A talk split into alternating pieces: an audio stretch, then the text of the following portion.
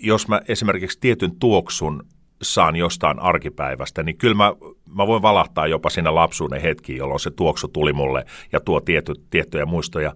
Ja ihan samaa tapahtuu myös minulla ton musiikin kanssa. Mä voin valahtaa sinne ikään 14 vuotta ja huoneeni lattialle kuulokkeet päähän kuuntelemaan sitä Queenin kappaletta ja niin poispäin. Et kyllä siis hyvin positiivista äh, hymyilyttää ei tarvitse varmasti kovin kauaa opiskella eri TV- ja radiokanavien ohjelmalistoja ennen kuin voi todeta, että nostalgia sen eri muodoissaan on valtavan suosittu sisältö mediassa.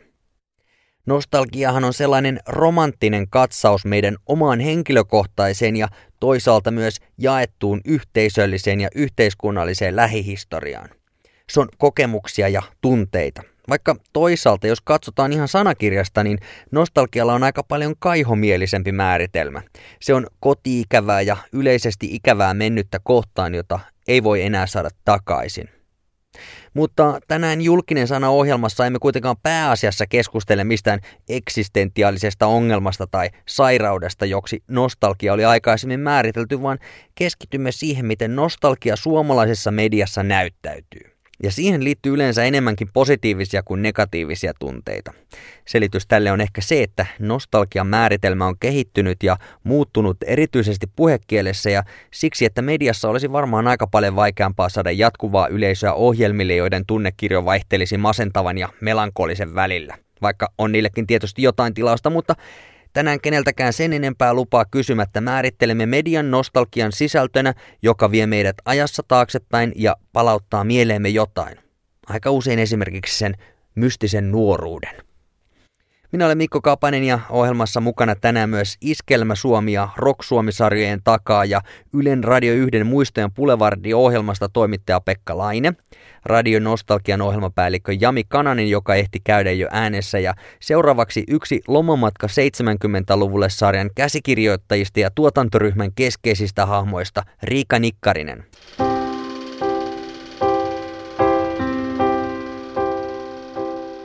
Tervetuloa 70-luvulle. No kyllä me varmaan 70-luku valittiin just sen takia, että meille itselle tulee siitä nostalginen olo. Eli me tekijät ollaan oltu silloin lapsia. Kai se on aika yleistä, että omat lapsuuden kesät on niitä oikeita kesiä. Että kyllä siinä niin nostalginen lähtökohta oli. Että vaikka ehkä niin lähdettiin myös jotain muutakin etsimään, mutta, mutta kyllä me sitä kuvastoa haluttiin että, niin vaatteissa ja muusta. Että. Oliko kertaakaan sellainen olo, että ennen oli ennen oli kaikki paremmin. Muuttuiko se käsitys siinä ohjelman aikana? Mm, mä en tiedä, muuttuiko se itse asiassa kauheasti. Että kyllä niin kuin, oli sitten semmoinen aika realistinen kuva toisaalta, että aina niin on niitä ihmisiä, jotka ajattelee, että ennen oli paremmin. Ja, niin kuin, ja nyt taas niin kuin, tästä hetkestä tulee osalle se entinen parempi aika sitten pienemmille ihmisille ehkä. Että ei sillä varsinaisesti niin kuin, ei muuttunut että oli vaan niin jännä katsoa sitä, että miten ihmiset niin reagoi tähän. Meillä ehkä oli pikkasen lähtökohtana sit se, että et me ei yritetäkään niin kuin, niin kuin kaikkien 70-lukua, vaan niin kuin, että me haluttiin, sen takia me valittiin just loma. Et, äh, lapsenahan loma on just sitä niin kuin, kauhean tärkeää ja ihanaa aikaa. Ja, ja sitten taas siihen tulee, laitetaan kauheasti odotuksia ja näin, niin me lähdettiin etsimään omaa lapsuuden kesää. Et tosissaan me ollaan kaikki teki, niin kuin, tuottaja ja molemmat käsikirjoittajaohjaajat, niin ollaan vietetty lapsuutta 70-luvulla. Mm-hmm. Mutta nyt siellä on sitten mukana esimerkiksi sellaisia, jotka on lapsia ja nuoria nyt, ja he elävät nyt tätä 70-lukua tässä 2013 vuoden, tai koska se on kuvattu 2012 vuoden niin kuin kontekstissa. Minkälaisia niin vastakkainasetteluja se tuottaa? No kyllähän siis jo pelkästään tämä, että annetaan kartta. Ei se ole ihan itsestään selvää tänä päivänä, että meillä oli just tämmöiset parikymppiset espoonlaiset neidit. Kyllähän heille siis jo, jo pelkästään se, että kommunikaatio perustuu ihan hirveästi kännykkään koko ajan niin kuin monella tavalla. Et on älypuhelimet ja siinä ollaan paljon. Ja sitten kun se viedään pois, niin ei se ekana päivänä tunnu, mutta kyllä alkaa to, sitten vähän tuntuu, mutta sitten taas toisaalta niin kyllä se tulee sitten myöhemmissä osissa aika räväkkää keskusteluakin joku. Pitääkin keskustella. Ja sitten sinne tulee vielä, esimerkiksi tytöille tulee siihen Kleinbussi, he matkustavat Kleinbussilla, niin porukka lisääntyy, että seuraavana päivänä tulee kaksi poikaa liftaa kyytiin ja sitten pannaan vielä kaksi 60 tätiä, niin, tota, niin on se tietynlainen ihmiskoe siinä nostalgian ohessa tässähän on niin sellainen asetelma, että ihan ainakin tämän sairaan aluksi tulee sellainen olo, että ihmisistä on tullut uusavuttomia, koska heillä on vaikeuksia pystyttää telttaa ja muuta sellaista. Mutta olisi varmaan aika merkittävän paljon isompi kulttuurishokki, jos 70-luvun ihminen tuotaisi tänne, tänne meidän niin 2013 vuoden älypuhelinmaailmaan. No aivan varmasti. Jokainen on aina aikansa lapsi tai aikansa ihminen, että nähtiinhän se myös, että nämä ihmiset, jotka oli eläneet 70-luvulla, keitä meillä ohjelmassa, niin sellaiset asiat, mitkä heillä on ollut itsestään selviä silloin, niin ei ne ollutkaan ihan niin helppoja niin kuin 40 vuotta myöhemmin. Riika Nikkarinen. Hän kertoo meille Lomamatka 70-luvulle sarjasta, mutta hän on aikaisemmin ollut mukana hiukan erilaista historiaa käsittelevässä ohjelmasarjassa. Hulluuden historia. Tuolle ohjelmalle myönnettiin viime vuonna muun muassa valtion tiedon julkistamispalkinto. Historia ja nostalgia, ne ovat lähellä toisiaan. Voisi sanoa, että nostalgiaan liittyy yleensä melkein aina jotain historiaa, mutta tietenkään kaikesta historiasta ei nostalgiaa löydy. Mikä niiden ero mediasisältöinä on? No totta kai siis sillä, että hulluuden historiaa mitä tein Hakon Tommin kanssa, eli toisen, en saman käsikirjoittajaparin kanssa kuin tässä Pulkisen Markon, niin totta kai sinne meillä oli niin kuin tarkoitus taltioida katoavaa historiaa, eli me haastateltiin 90 lääkäreitä, hoitajia ja sitten sairaita ihmisiä. Et siinä oli tämmöinen, tämmöinen taltiointi, että oli tar- tarkoitus niin taltioida tätä hetkeä ja, niin kuin, ja, sit kat- ja sellaista hetkeä, joka on katoamassa. Että totta kai tämä on, tämä on leikittelyä enemmän. Että on ehkä enemmän niin kuin ihmissuudessarja, mikä tapahtuu historiassa. Että katsotaan, miten, ihmi- miten ihmisten dynamiikalle käy, kun viedään nykyajat välineet. Että on ne sillä hyvinkin erityyppisiä musta, tai esimerkiksi hulluuden historiaakin ja, ja niin kuin nyt monia muitakin aiheita, niin yritän käsitellä siis kuitenkin sitten niin, että kokijat kertoo. Että tavallaan, että ne historialliset faktat niin pitää selvittää ja historioiden kanssa puhua. Mutta kyllä niin kuin, siinä huomaa me, median mu- muutoksen, että kyllä se tunne on ihan hirvittävän tärkeä. Että et sen niin kuin, tavallaan, että sen kokijuuden tuominen esiin, että on se sitten realitimaista tai on se sitten NS kovempaa historiallista dokkaria. Tuleeko koskaan sellainen olo, että pitäisi korjata jotain, jotain sellaisia väärinkäsityksiä ja sanoa, että no ei se, ei se 70-luku nyt niin, niin kultaista kaikesta huolimatta ollut, kylmä sota ja niin kuin, muutenkin varmaan nykyään aika paljon vapaampaa moni media ja moni muu asia.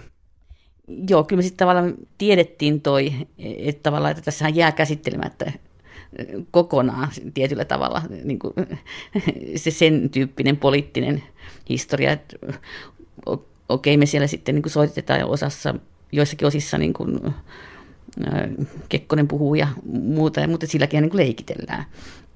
Et sen takia me ehkä aika niin kuin tietoisestikin valittiin tämä, että se on lomamatka, että se on kesäinen loma, että me ei niin kuin uskoteltukaan itsellemme, että siinä tulee koko se aika näkyviin. Ja se saattaa olla ehkä juuri omalla tavallaan se ero, ehkä nostalgia ja historia välillä, vai onko? Todennäköisesti. Että, ja, ja että sitten nostalgia on vähän semmoista niin kuin, niin kuin hyvällä tavalla semmoista yhteistä onnellista muistia. Että se on just tällaista, helposti tässä niin kuin kuvastoa tai musiikkia. Kello on ollessa kahdeksan vaille aamu 11. Oikein hyvää aamupäivää sullekin vaan. Kuuntelet Radio Nostalgia studiossa Salsa Sinisalo. Ja vielä ennen 11 uutisia ja säätä edetään ottaa hyvää musiikkia vuosien takaa 70-luvun hittibändi. Milloin sä oot niin teinis, teiniässä, varmaan 16, 19, joku semmoinen. Silloin ihminen ehkä imee itsensä eniten niitä asioita. On ensirakkaus, on ensirakkaus musiikki, sulla on kaveripiirit, sulla on kaikki siinä. Sä vähän irtaudut kotota, ne on ne isot jutut, mitkä jää loppuelämäksi suhun. Kaikki se musa, mitä sä oot silloin kuullut, ne seuraa sua läpi elämän. Hän on Tero Sinisalo, mutta paremmin hänet tunnetaan salsana. 90-luvun loppupuolen ja 2000-luvun alun hän teki suosittua vuorovaikutteista nuorten radio-ohjelmaa musiikkikanava Energylle. Nyt suuri osa tuon ohjelman silloisesta yleisöstä alkaa olla 30 molemmilla puolilla. Salsa Sinisalo on itsessään varmaankin aika nostalginen hahmo monille. Ehkä myös hiukan itselleni, sillä muistan lämmöllä, kun tuohon samaan aikaan nuorena miehen aloitin ensimmäisessä oikeassa radiotyössäni hänen työkaverinaan. Mutta nyt Sinisalo on muutamien mutkeen jälkeen töissä Radio Nostalgiassa, joka kuuluu samaan NRJ-konserniin. Radio Nostalgia on kaupallinen radio ja sen koko bisnesidea keskittyy siihen, että ihmiset pitävät muistelusta. Erityisesti musiikin kohdalla.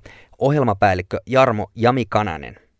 Radio Nostalgia on tuotteena varsin vanha, yli 20, lähes 30 vuotta, että Ranskassa NRI-konserni perusti sen tarjoamaan ohjelmaa lähinnä vähän vanhemmalle väestölle. Ja näin se levisi sitten Keski-Euroopassa, että se on myös Belgiassa noin 25-vuotias ja kaksi ja puoli vuotta sitten Suomeen rantautuneena. Täältä löytyi selkeä paikka, selkeä kohdeyleisömääritelmä, että ovat ilman juuri tämän tyyppistä ohjelmaa, keski-ikäiselle rakennettua radio-ohjelmaa. Että historia osoitti Keski-Euroopasta hyvää tulosta sille, että tämmöistä kannattaa todellakin tehdä ja jopa Belgiassa se on suositumpi kuin useat nuorisokanavat, jossa on kova kilpailu. Suomessa on monenlaisia radiokanavia, niillä on monenlaisia nimiä ja jotkut nimet kuvaa aika tarkasti sitä, mitä niiden kanavien sisältö on. Teillä on sellainen nimi, että se kuvaa sitä kanavan sisältöä, mutta se ei ole kuitenkaan mikään niin kuin musiikin tyylilaji, niin kuin rock tai tietty asteeseen asti vaikka suomipop tai muuta. Nostalgia. Miten se kuvaa, miten, miten te ymmärrätte sen nostalgian, mitä se niin radionostalgiassa tarkoittaa? Nostalgia-sanahan tarkoittaa tavallaan sellaista kaihoa, se on kaihoa siihen, johon ei ole paluuta, eli menneeseen aikaan. Sitä, se on ainoa, tai oikeastaan yksi harvoista asioita, asioista, jota ei koskaan saada takaisin. Ja varsinkin ranskankielisissä maissa nostalgia-sana on, on enemmän, selkeästi enemmän negatiivissävyinen kuin täällä meillä Suomessa.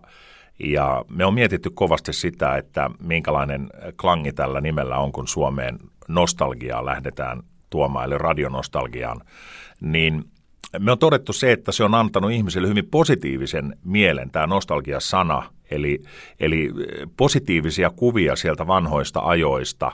Ja nimi antaa myös meille valtavan laajan mahdollisuuden puhua nostalgisista asioista, mutta myös tuoreista. Eli tuommoinen ajankohtaisuus on hyvin tärkeää, mutta Nostalgia on musiikissa niin valtavan laaja, että missä se raja sitten menee, mitä voidaan esimerkiksi nostalgia nimen alla esittää, niin meidän mielipide on se, että noin 15 vuotta on, on nuorinta kamaa, jolla voidaan puhua jo nostalgiasta. Jotain nostalgisia fiiliksiä, kun se tuo, niin se on meidän mielestämme nostalgia ja näin nimensä alla. Se, miten me niin Suomessa ymmärretään ja puhutaan siitä, niin siihen liittyy vähän, se on vähän sellainen romanttinen katsaus menneeseen. Siihen liittyy varmaan vähän menneisyyttä ihannova tunne, eli muistokultaa eh, ja niin poispäin, tai miten se aika kultaa muistot, näinhän se sanonta menee. Tota, kyllähän se värittää tietysti vain positiiviset seikat sieltä menneistä ajoista. Ja näin ollen esimerkiksi musiikki, se on jännä. Meillä on saatu paljon palautetta siitä, että tietynlaiset kappaleet, jotka on hyvin nostalgisia, niin tuo kuuntelijalle mieleen juuri tietyn hetken sieltä historiasta, vaikka 70-luvulta. 40 vuotta kun on kulunut aikaa, niin sieltä on unohtanut ympäriltä olevat asiat. Se on pelkkä positiivinen se mieli yhtymä, joka siitä kappaleesta tulee. Ja tämä on, tämä on niin kuin jopa terapiaa. Ja mä oon jutellut tästä erään asiantuntijan kanssa, taisi olla ihan yliopiston professori, joka tulkitsi juuri tätä nostalgia-sanaa, että alun perin sen tarkoitus ei ole niinkään positiivinen, vaan negatiivinen kaiho, mutta tämän päivän elämässä nostalgiaa käytetään terapiana, joten siinä on selkeästi positiivinen, jopa ihan tämmöinen hoitomenetelmä. Käytetäänkö me nostalgiaa pakokeinona? Paetaanko me jotain tätä hetkeä nostalgialla vai, vai, vai liittyykö se siihen asiaan mitenkään? Mä en ehkä kokisi sitä niin. Se palaute, mitä kuuntelijatkin on antanut, niin, niin se kaikki perustuu sellaiseen vapaaehtoisuuteen ja se tulee positiivisessa mielessä se nostalginen, jos nyt kaihosta sitten puhutaan, niin, niin se ei tule sellaisena, että nyt paetaan realismia ja tätä päivää jonnekin kuuntelemalla vain nostalgista musiikkia. Mä näkisin, että ei, se on hyvin sellaista vapaaehtoista ja, ja luo fiilistä. Se luo sellaista fiilistä, että en mä, en mä oikein usko, että se pakenemiskeinona on. Näkyykö nostalgia teille muuna sisältönä? Onko se puheessa tai muissa sellaisissa asioissa, esimerkiksi kilpailuissa, esimerkiksi mitä kanavalla voisi olla tai muuta? Näkyykö nostalgia niissä vai onko se vain pelkästään musiikkia pääsääntöisesti? Tuossa alussa viittasin siihen, että, että sana nostalgia antaa meille luvan myös sisällöllisesti miettiä juuri tätä sanaa. Ja me ollaan varsin vähän puheessa ja sisällössä keskitytty sanaan nostalgia. Se nostalgia, jota meillä on puheessa, liittyy musiikkiin. Eli kyllä mä sanoisin, että meillä on ehkä 85-90 prosenttia sisällöstä juuri musiikki ja musiikin kautta tulevaa nostalgiaa. Eli kerrotaan paljon kappaleista, artisteista ja sitä kautta historiasta. Mutta muuten kyllä meillä on hyvin tuoretta se aihe. Se on vähän vastapainoa siihen, että uskottavuus säilyy. Eihän kukaan jaksa olla historiassa ja menneissä ajoissa ihan sataprosenttisesti koko ajan, vaan, vaan myös tuoretta halutaan tarjoilla. Että vastaan, että musiikki on ehdottomasti meidän se nostalgiaosuus monet radiokanavat, e, erityisesti kaupallisella puolella, kun määritellään sitä kohdekuuntelijaa, niin siinä myös otetaan niin kuin huomioon tämä sukupuoli, sanotaan vaikka, että näin ja näin vanhalle kaupungissa asuvalle naiselle tai miehelle ja näin poispäin. Onko nostalgialla niin kuin aiheena tällaista sukupuolieroa? Meneekö se, onko, on tästä niin tullut tutkimuksissa sosiin tuloksiin, että se on, niin kuin, toimii paremmin joko miehille tai naisille vai onko se tällainen yh, enemmänkin yhdistävä asia? Me kanavana suunnataan hyvin paljon ohjelmaa naisväestölle, koska me kaikki miehet tiedetään se, että kuka päättää radiokanavan, mitä kuunnellaan, niin loppukädessä se on nainen. Ja loppujen lopuksi se on tuonut sellaisen tuloksen, että meidän kaikissa tutkimuksissa on paljastunut, että 50 prosenttia, siis plus miinus 2 prosenttia heittoa, niin kaikissa tutkimuksissa meidän historian alusta asti miesten ja naisten kuuntelusuhde on Eli hyvin tasapuolisesti se toteutuu, se mitä me myös on tavoiteltu. Me tavoitellaan todellakin tasasta kuuntelua. Teidän mediatiedoissa, joita siis käyttää lähinnä tähän mainosmyyntin apuna, sanotaan, mä, mä siteeraan tässä, että teidän sisältö on sitä oikeaa musiikkia, joka koostuu pääasiassa 60- ja 70-luvun ikimuistoisimmista hiteistä. Kanavan pääkohderyhmänä ovat pääasiassa yli 50-vuotiaat ostovoimaiset aikuiset, joille ei ole vielä ollut tarjolla omaa radiokanavaa. Onko nostalgia hyvää bisnestä? Me ollaan huomattu, että nostalgia on hyvää bisnestä. Meidän viesti on mennyt perille palautteen, saamamme palautteen mukaan ja Tuntuu siltä, että siis toi kansa on ostovoimasta suuret ikäluokat. Siellä on valtaosaltaan velat maksettu ja siellä on ikään kuin lapsista pesät tyhjänä ja näin edelleen. On aikaa ja yleensä on myös varaa. Ja nämä kun yhdistää, niin silloin tarkoittaa sellaista kulutusta, että se on harkittua, se on valtavan harkittua, se on vertailevaa, mutta kun me annetaan asiallisesti se viesti, niin Kyllä, mä sanoisin, että okei, nyt jos otetaan huomioon, missä tilanteessa maan talous on, mutta sitä, sitä nostaa ylöspäin, niin kyllä musta tuntuu, että tästä tulee ihan, ihan hyväkin bisnes. No jos otetaan askel vähän taaksepäin periaatteessa nyt tästä, tästä niin kuin kanavan toiminnasta ja muuta, mikä on sun mielestä nostalgian ja historian välinen ero? Molemmat on niin erilaisia mediasisältöjä, jos voi olla nostalgia ja sitten voi olla historiaa. Mutta se esimerkiksi, jos me katsotaan nuorisokulttuuria nostalgian sävyin, 60-luvun nuorisokulttuuria nostalgian sävyin, tai me katsotaan sitä historian sävyin, niin onko niillä mitään eroa? Onko niinku, nostalgia itse asiassa täsmällistä vai onko se niinku enemmän perustuu sellaisiin niinku kultaisiin muistoihin, niin kuin tässä on sanottu? Kyllä mä sanoisin, että se perustuu enemmän kultaisiin muistoihin ja isompiin käsitteisiin, että kyllähän historiasta löytyy erilaisia käänteitä, joita nostalgiset muistot aika tavalla äh, silottelee sinne omaan mieleen ja ja mä oon koko ajan puhunut siitä tavalla terapeuttisesta käytöstä tämän nostalgia-sanan ja nostalgisen, minkä vaan musiikin vaikkapa myötä, niin kyllä mä uskon, että että se omalta osaltaan tuo juuri sen, että sitä todellista historiaa ehkä sitä omassa mielessään pyörittää ihan eri suuntaan. Eli ei hae niitä negatiivisia kokemuksia sieltä, vaan, vaan se, ja se ei ole tahallista. Ihminen ei harkitse sitä, mikä ero tulee siihen tapahtuneeseen historiaan ja mikä on se nostalginen muisto. Niin jotenkin sitä vaan, en mä muista tuommoisia raakuuksia tapahtuneen. Musta se oli ihan makea fiilis oli tästä tapahtumasta. Tällaisia kuulee ihmisten kertovan jostain vanhoista tapahtuneista. Mm.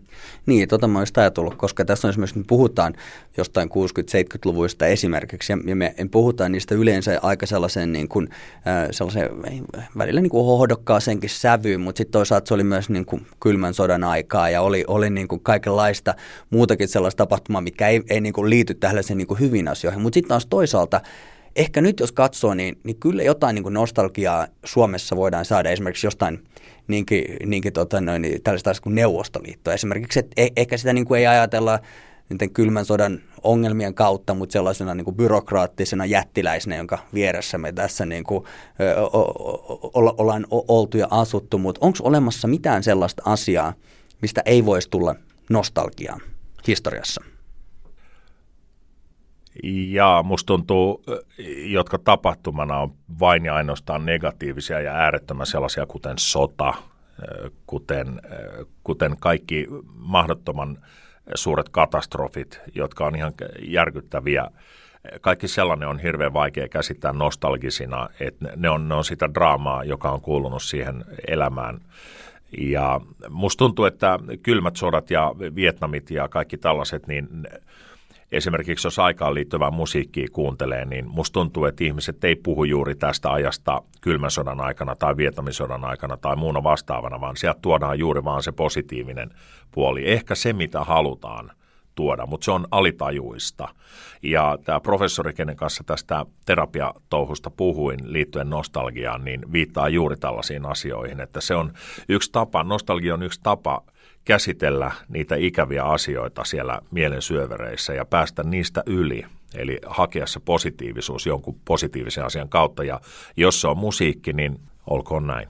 Ja sitten moni, moni sanoo, että ei ole realistista, että se on tavallaan vääristeltyä kultaamista asioiden suhteen, mutta mä oon toista mieltä. Mun mielestä ihminen elää sellaisen harmaan pilven alla ihan tämän päivän mediapuserruksessa. Päivän tapahtumia tulee joka suunnasta maailmaa jo valtava määrä ja se mediatulva vie meitä koko ajan ajatuksissa hyvin negatiivisia ajatuksiin, joten jos niitä menneitä myös mietitään tarkan historian sanotaan sen kautta, niin mitä tästä tulee tästä meidän päivästä? Me eletään pelkässä negaatiossa, joka ei voi olla hyväksi, joten eh, se, mitä mä oon havainnut, niin ihmiset palauttaa meille musiikista juuri sellaisia kommentteja, että kylläpä hymyilyttää, kun tämänkin kappaleen mä muistan vuonna 1978, kun siinä halailtiin eh, tulevan vaimon kanssa ensimmäisiä kertoja, tämä soi autossa taustalla, niin, niin nämä on ne fiilikset, jotka juuri sitä todellista historiaa pehmentää ja, ja tuo vain ne loistavat asiat. Loistavaa terapiaa, etten sanoisi. No mitä sä luulet, jos nyt katsotaan tulevaisuuteen? Kymmenen vuoden päästä esimerkiksi, jos nyt otaksutaan, että formaatti on samalla idealla käynnissä ja toiminnassa, niin onko siihen tullut sitten niin kuin vaan kymmenen vuotta lisää musiikkia, jo, jo, jotka on sitten niin kuin vanhentunut sinne, sinne sopivaan pisteeseen? Tippuuko sieltä aina sitten peräpäästä jotain musiikkia pois ja muuta? Elääkö tämä nostalgia ikään kuin, niin kuin aiheena ja, ja formaattina, niin elääkö se siinä sellaisen niin kuin keski-ikäisen kokemuksen ja, ja hi, niin kuin historiallisten kokemusten ja muistojen ympärillä näin, näin vai, vai, vai laajeneeko se piiri niin kuin sitä mukaan, mitä, uude, mitä uudempaa musiikkia tai tulee mukaan siihen? Tämä on just oikein luonnehdittu mun mielestäni. Esimerkiksi hyvä esimerkki on 50-luvun tapahtumat, että tällä hetkellä Radio Nostalgian kuuntelijassa on paljon ihmisiä, jotka muistaa hyvin 50-luvun tapahtumia ja rakastaa sitä musiikkia, jota me palvellaan, mutta 20 vuoden päästä – mikä on tilanne silloin. Silloin on uudet nostalgiset käsitteet. Mä uskon, että, että kansalaiset, jotka elää elämäänsä, heidän nostalgiset hetket ovat silloin heidän nuoruudestaan, vaikkapa näin, jolloin kyllä nostalgia myös ikä, ikääntyy ja, ja tota, se vaihtaa paikkaa, eli tulee uutta nostalgiaa. 80-luku on täyttä nostalgiaa jonkun ajan päästä. Nyt ehkä 60- ja 70-luku on sitä kominta nostalgiaa, jolloin me oltiin nuoria ja muistetaan hyvin sieltä tapahtumia. Et kyllä mä sanon, että porukka vaihtuu, kuuntelijat vaihtuu, sisältö vaihtuu, mutta nostalgia-idea on varmasti se, joka taatusti toimii ikuisesti.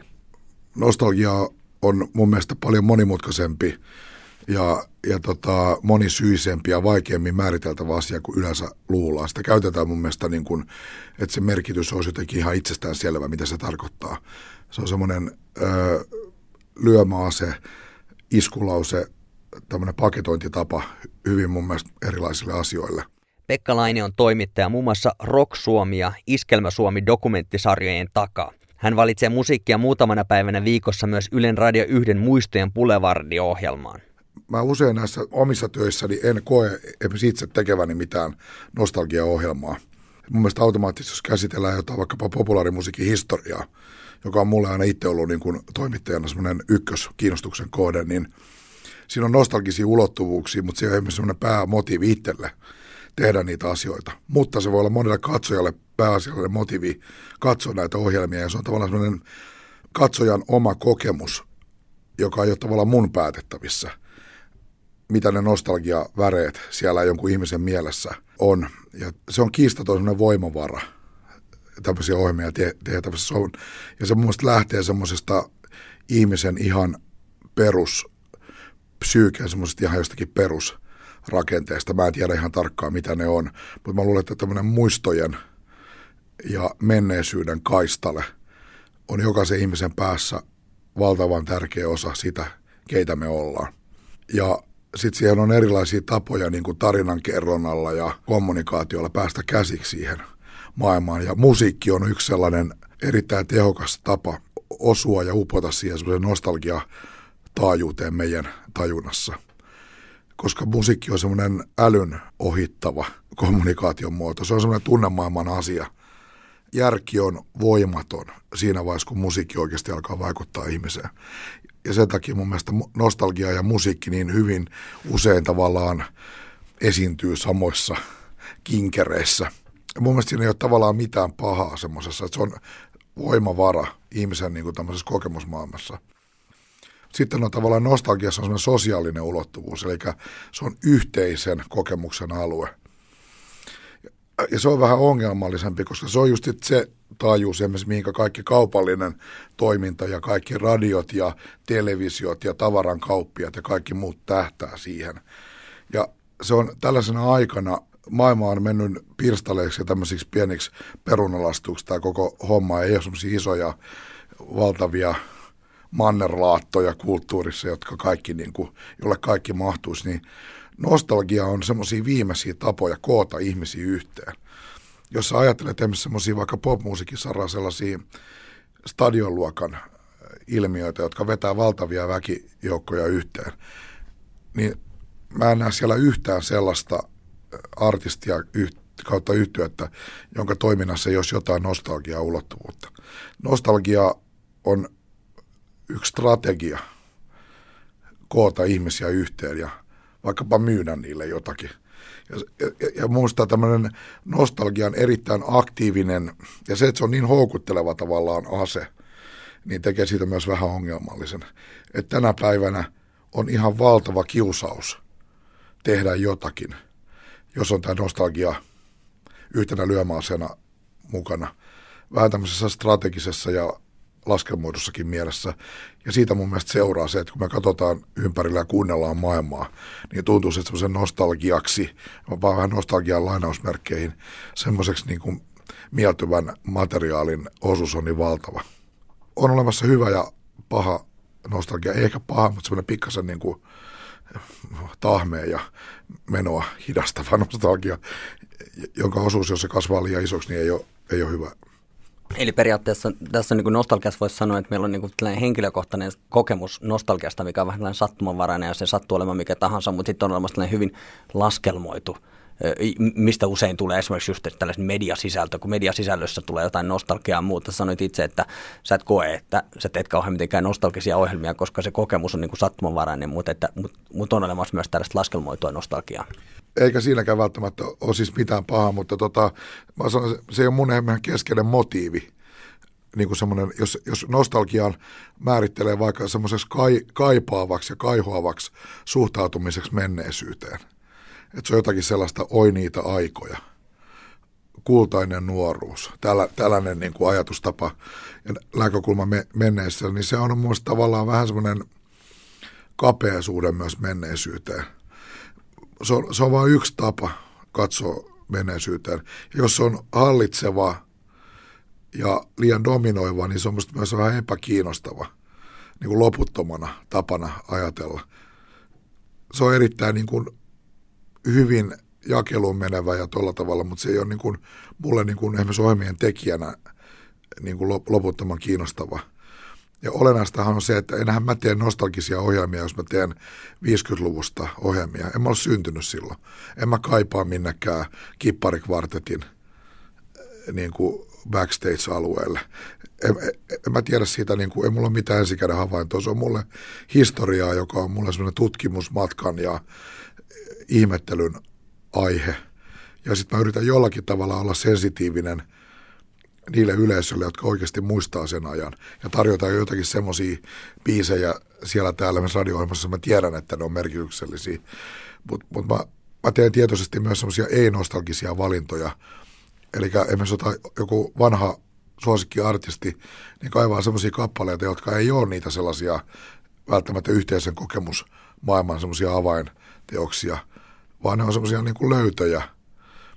Mä oon aina tota, ollut kiinnostunut historiasta. Musta kaikista kiinnostavin alue jostain syystä. Näin vaan on. Ja, ja, ja, ja tota, mä en ole ikinä oikein kokenut, että mä olisin niin nostalgia asialla. Että mun henkilökohtainen nostalgia on sitten jotain ihan, ihan muuta, mutta se ei niin kuin, se oli vähän yksityinen ilmiö enemmän. Mm. Miten sä määrittelisit sitten nostalgia ja historian eron? Siinä on ehkä joku semmoinen niin kuin tiedon ja tunteen välisestä balanssista kysymys, että nostalgia on niin kuin tunteen diktatuuri tietyssä mielessä. Että se nähdään tämmöisen subjektiivisen ja emotionaalisen kokemuksen kautta täysin se mennyt, että niitä on omien ihania, ihanien muistojen kautta. Ja sitten se semmoinen niin kuin viety taas semmoinen historiankirjoitus, vaikkapa populaarimusiikin historiasta, on sitten sillä tavalla ongelmallista, että siitä rajataan se tunne pois. Että se on faktat faktoina ja analyysin ja tällaisen kautta yritetään tavoittaa jotakin sellaista, joka on pohjimmiltaan tällaista epämääräistä tunne-elämän hämärätoimintaa niin kuin loppupeleissä. Mun mielestä nämä pitäisi olla yhdessä näiden asioiden. Ja mun mielestä myös hyvä dokumentti vaikkapa ohjelmatyyppinä, jossa käsittelee menneisyyttä, on sellainen, että siinä on sekä että. Siinä on jonkinnäköinen analyysi ja jonkinnäköinen tota, tämmöinen tiedollinen ulottuvuus, mutta sitten siinä on myös vahva tämmöinen tunnekomponentti. Että kyllä nostalgiset elämykset, niin niitä ei saisi myöskään niin kuin torpata – tavallaan, että, että, että tehdään sellaisia kertomuksia menneisyydestä, jotka on niin jotenkin kuivan rapsakoita, että ne, jotka ovat kokeneet ja muistavat jonkun ajan, eivät saa sitten mitään elämyksiä. Niin kyllä silloinkin ollaan mun mielestä tota, hakoteilla. Nämä, on tavallaan semmoisia vähän sellaisia yin ja yang asioita, jotka tota, pitäisi olla mun mielestä molemmat lä- läsnä. Mm. Mä vierastan kovasti sitä, että nostalgiaa pidetään semmoisena epäälyllisyyden ja semmoisen vaaran vyöhykkeenä. Että jokaisen niin kuin älykkään ja kriittisen ja ajattelevan ihmisen pitäisi aina niin kuin vihata nostalgiaa. Se on semmoisen laiskuuden ja taantumuksellisuuden vyöhyke ja tyyssiä. Joku semmoinen vähän vanhakantainen edistysusko, että ei, ei katsota nyt mennyttä, kun ajatukset kohti tulevaa ja uutta uljasta maailmaa. Ja, sekin on mun mielestä tavallaan jotenkin naurettavaa, koska se on vähän sama niin kuin, että että muistot ovat vaarallisia. Koska sitten jos puhutaan nostalgiasta tämmöisenä autenttisena niin kuin tunneelämyksenä, niin se on valtava voima lähde. No voimakkaat kokemuksia, mutta sitten kun se tavallaan monistetaan semmoiseksi jatkuvaksi mediarutiiniksi, ikuisen muiston metsästys, niin siitä, siitä tulee tylsää. Jos me ajatellaan myös sitä, että yksi asia, miten asiat tapahtuu, mutta sitten on olemassa niin kuin vähän toinen, että miten ne ihmiset muistaa ne tapahtumaa, ja se on vähän nyt se, se nostalginen puoli siitä. Mm. Niin miten sen sitten saa tasapainoteltua siitä, siihen ohjelmaan, että miten sitä sisällöstä sitten on niin kuin helpoin puhua, vai kerrot, onko se niin kuin silleen, että saat siihen ihmisten kokemuksia, joissa ne kertoo niistä omista tunteistaan, mutta sitten tasapainottaa sitä myös sen faktan kanssa, vai, vai onko se itse asiassa se tunne tärkeämpi kuin se fakta? Se, se on vähän, mitä, olla, mitä ollaan tekemässä, että tota, jos ajattelen nä, tota, näitä kahta TV-dokumenttisarjaa, mitä mä oon ollut tekemässä, Rock Suomi ja tämä Iskemä Suomi tuorempi keissi, niin varsinkin tässä Iskemä tapauksessa, niin kyllä me lähdettiin liikkeelle semmoisella aika voimakkaalla tunnekorostuksella. Vähän semmoisella logiikalla, että, että jos, jos, jos Iskelma kertoo jotakin menneisyydestä ja meistä ja vaikka tästä kulttuurista ja elämänpiiristä, missä tässä elellään. Jos se on jonkinnäköinen portti tähän maailmaan, niin se portti kulkee tunteen kautta. Et se on erittäin voimakkaasti semmoinen epäälyllinen genre. Et sitä ei voi ymmärtää tavallaan se älyllisen analyysin kautta. Siinä mielessä me valittiin tämmöinen aika voimakas tunnekorostus, mutta jossakin vaiheessa siitä pitää ottaa irti. Jossakin vaiheessa sun pitää tuoda se todellisuus. Saako näiden mielikuvien ja jokin tämmöisen faktaulottuvuuden välistä vuoropuhelua. Ne pitää olla molemmat tasot olla siellä. Tai se on vino se kuva sillä tavalla, että se ei anna niin kuin riittävän rikasta ja moni ulotteesta ja myös ristiriitaista kuvaa menneisyydestä, koska mun mielestä se on tavallaan tämän ajan kuva menneisyydestä. Jos on liian selkeä kertomus menneisyydestä, niin mun mielestä siinä on jotain valheellista silloin. Se on niin kuin mun käsitys niin kuin tämän aikakauden ihmisenä. Tarinat ei voi, voi olla kovin yksinkertaisia, jos puhutaan vaikka, että millainen oli 30-luvun Suomi. Ni, niin siihen kuuluu sellaiset isot ristiriitojen jännitteet. Mutta siinä mielessä mä sanoisin noista kahdesta, jos pitäisi valita tämmöinen tunne versus tieto, niin, niin jos me niin kuin kerrotaan historiasta musiikin kautta, niin kyllä mä sanon, että se on silloin se tunne on tärkeämpi, koska se on tavallaan se ulottuvuus, joka tietyistä muista semmoista perinteisemmistä ja virallisemmista menneisyyteen vievistä porteista tavallaan uupuu. Ja jos katsotaan nyt esimerkiksi Rock Suomi-sarjaa, niin sehän alkaa sellaisesta niin kuin vanhoista jutuista, jossa on sellainen aika vahva nostalgiahenki, ja sitten siinä tullaan pikkuhiljaa lähemmäs ja lähemmäs ja lähemmäs tätä hetkeä erilaisten tapahtumien kautta. Mistä alkaa niin kuin nostalgia? Kuinka vanha jonkun asian täytyisi olla? Siinä, siinä on varmaan joku semmoinen suht niin kuin selkeä niin kuin raja. Ja se liittyy varmaan ihmiseen semmoiseen, se voisi kysyä sillä tavalla, minkä ikäisenä ihmiset rupeaa miettimään elämäänsä semmoisella pitemmällä kaarella. Missä vaiheessa ihmiset rupeaa miettimään tehtyjä valintoja ja semmoista pitempiä aikaa, että milla, millaista oli silloin, kun mä olin nuoria – olisiko se jossakin 30 korvilla? Koska nyt on mun mielestä selkeästi niin kuin 90-luvun nostalgia on ihan täydessä. Et jos katsoo tämän kesän tarjotaan suomalaisilla rockfestivaaleilla, siellä on paljon semmoisia 30-40-vuotiaita nostalgiayhtiöitä. Tosi paljon. 90-luvun sellaista musiikkia, joka oli aikanaan varmaan hengeltään hyvin vahvasti tämmöistä antinostalgista. Just tämmöisessä kapina älykköhengessä jotain sellaista, niin kuin, että että mitä ihmettä te oikein haikailette jotain 70-lukua, nyt on nyt. Niin nyt ne bändit on tuolla ja ihan samat niin kuin säädöt, että oi niitä aikoja. Kultainen nuoruus ei, ei, ei häviä milloinkaan. Tuollaisella nostalgialla on tosi pitkä historia. Jos ajatellaan vaikka rockmusiikissa, niin rock-nostalgiahan alkoi 60-luvun alussa. 60-luvun alussa 61-62 ilmestyi ensimmäiset levyt, jossa muisteltiin 50-luvun rockerolli Kaiholla kadonneena niin kuin aikana. Tai Tell Me Oldies tuli silloin. Those Oldies But Goodies niminen levy ilmestyi 60-luvun alussa. Ja silloin alkaa nostalgia teollisuus, voi sanoa. Aletaan julkaista musiikkia, jos on vanhoja hittejä ihmisille, jotka on sen ikäisiä ne haluaa muistella omia villejä teinivuosiaan. Tämä on tosi pitkä, pitkä tota, niin kuin strategia musiikkiteollisuudessa. Ja se on ollut aikaisemmin jo ennen sitä, että on ollut, ollut tota, 30-luvulla on ollut jo nostalgiailmiöitä, jos, jossa yritetään tavallaan, niin kuin, että tällainen vanha kunnon joku säilyttää ja palata jonnekin vanhaan kunnon. Tämä on, tämä on niin kuin aina ollut olemassa ja se vaan muuttaa muotoaan. Ja mun mielestä se on tietysti yksi lohduttava ajatus, jos me vähän lievä setämäisyys sallitaan. Niin voi aina, jokainen, joka on nuori vihainen mies tai nainen niin kuin hyökkää tätä nostalgiaa vastaan, niin voi aina vaan niin kuin mielessä sanoa, että odota kyllä se aika sinullekin vielä koittaa, niin kuin se näyttää, että se koittaa kaikille. Siinä on jotain niin semmoista peri-inhimillistä. Toimittaja Pekka Laine. Nostalgiaan voi suhtautua joko analyyttisesti tai sitten ihan vaan tunnepohjaisesti.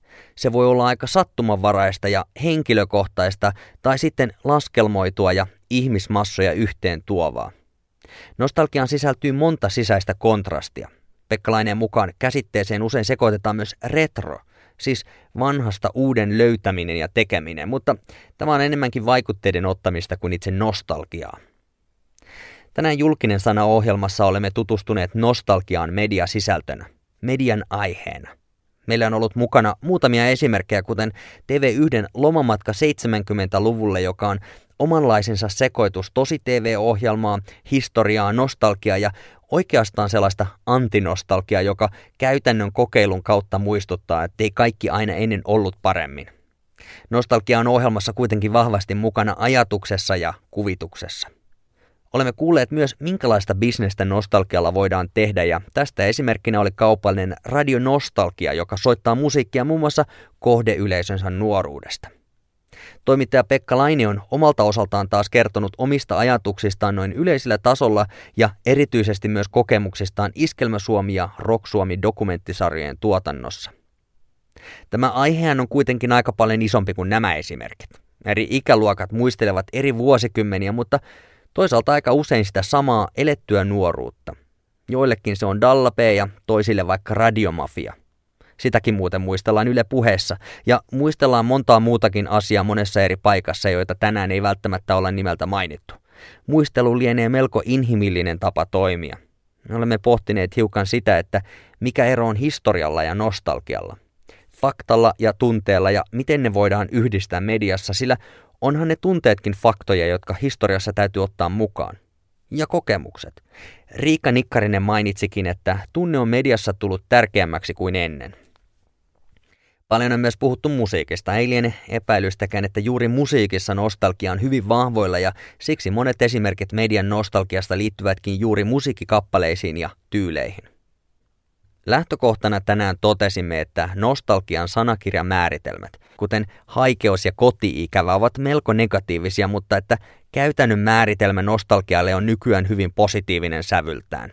Joku haikeus siinä kuitenkin kaikesta huolimatta on pysynyt ja Ainakin kaikkien stereotypioiden mukaan se sopii suomalaiseen mielenlaatuun, jos nyt sellainen on olemassa. Toimittaja Pekka Laine. Mun mielestä nostalgia on voimakkaimmilla ja tehokkaimmillaan silloin, kun siellä, si- siinä on tietty katkeran sulonen sävy. Ja silloin se on niin kuin mun mielestä aidoimmillaan, jos puhutaan muistoista sellaisella niin kuin fundamentaalitasolla, että millaisia on lapsuusmuistot tai millaiset on muistot teiniästä tai jos sä oikeasti rehellisesti rupeat miettimään, niin mä luulen, että useimmilla ihmisillä siellä li, li, sisältyy aika monenlaisia ulottuvuuksia. Ja mun mielestä sellainen tavalla, mä itse vihaan sellaista pir, pirteää suhtautumista nostalgiaa, että se on sellainen joku, hei tulkaa bailaamaan nostalgia bailu bileisiin, jee, jee. Se on vain joku niin kuin hirveän kapea siivu siitä, mitä se sana nostalgia oikeasti on. Et jos sä oikeasti tavallaan sit puhut sellaisista vahvoista tunneelämyksistä, niin kyllä mä näkisin, että siellä on yhtenä voimakkana sävynä on se haikeus ja sellainen tietty, niin kuin siinä voi jopa sellainen snadi kyynel tippa olla silmäkulmassa. Ja sitten tullaan mun mielestä suomalaiseen niin kuin piirteeseen, että se on positiivinen olotila.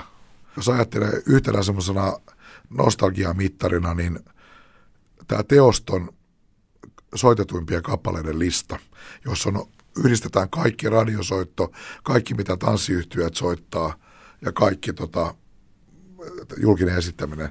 Se, sitä listaahan johti vuosikaudet kappale Kultainen nuoruus.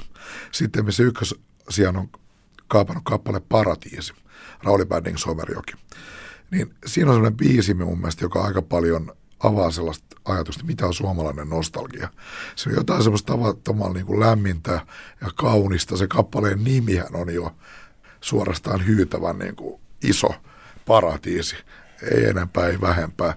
Mutta siinä on just sellainen, niin kuin, että siinä on sekoittuu sellainen monenlaiset erottiset ja ties mitkä sävyt, mutta siinä on myös sellainen haikeus mukana ja just sellainen niin kuin surumielinen kauneus on, on usein sellainen, mitä mä ainakin ymmärrän, mitä on nostalgia silloin, kun se on voimallisimmillaan.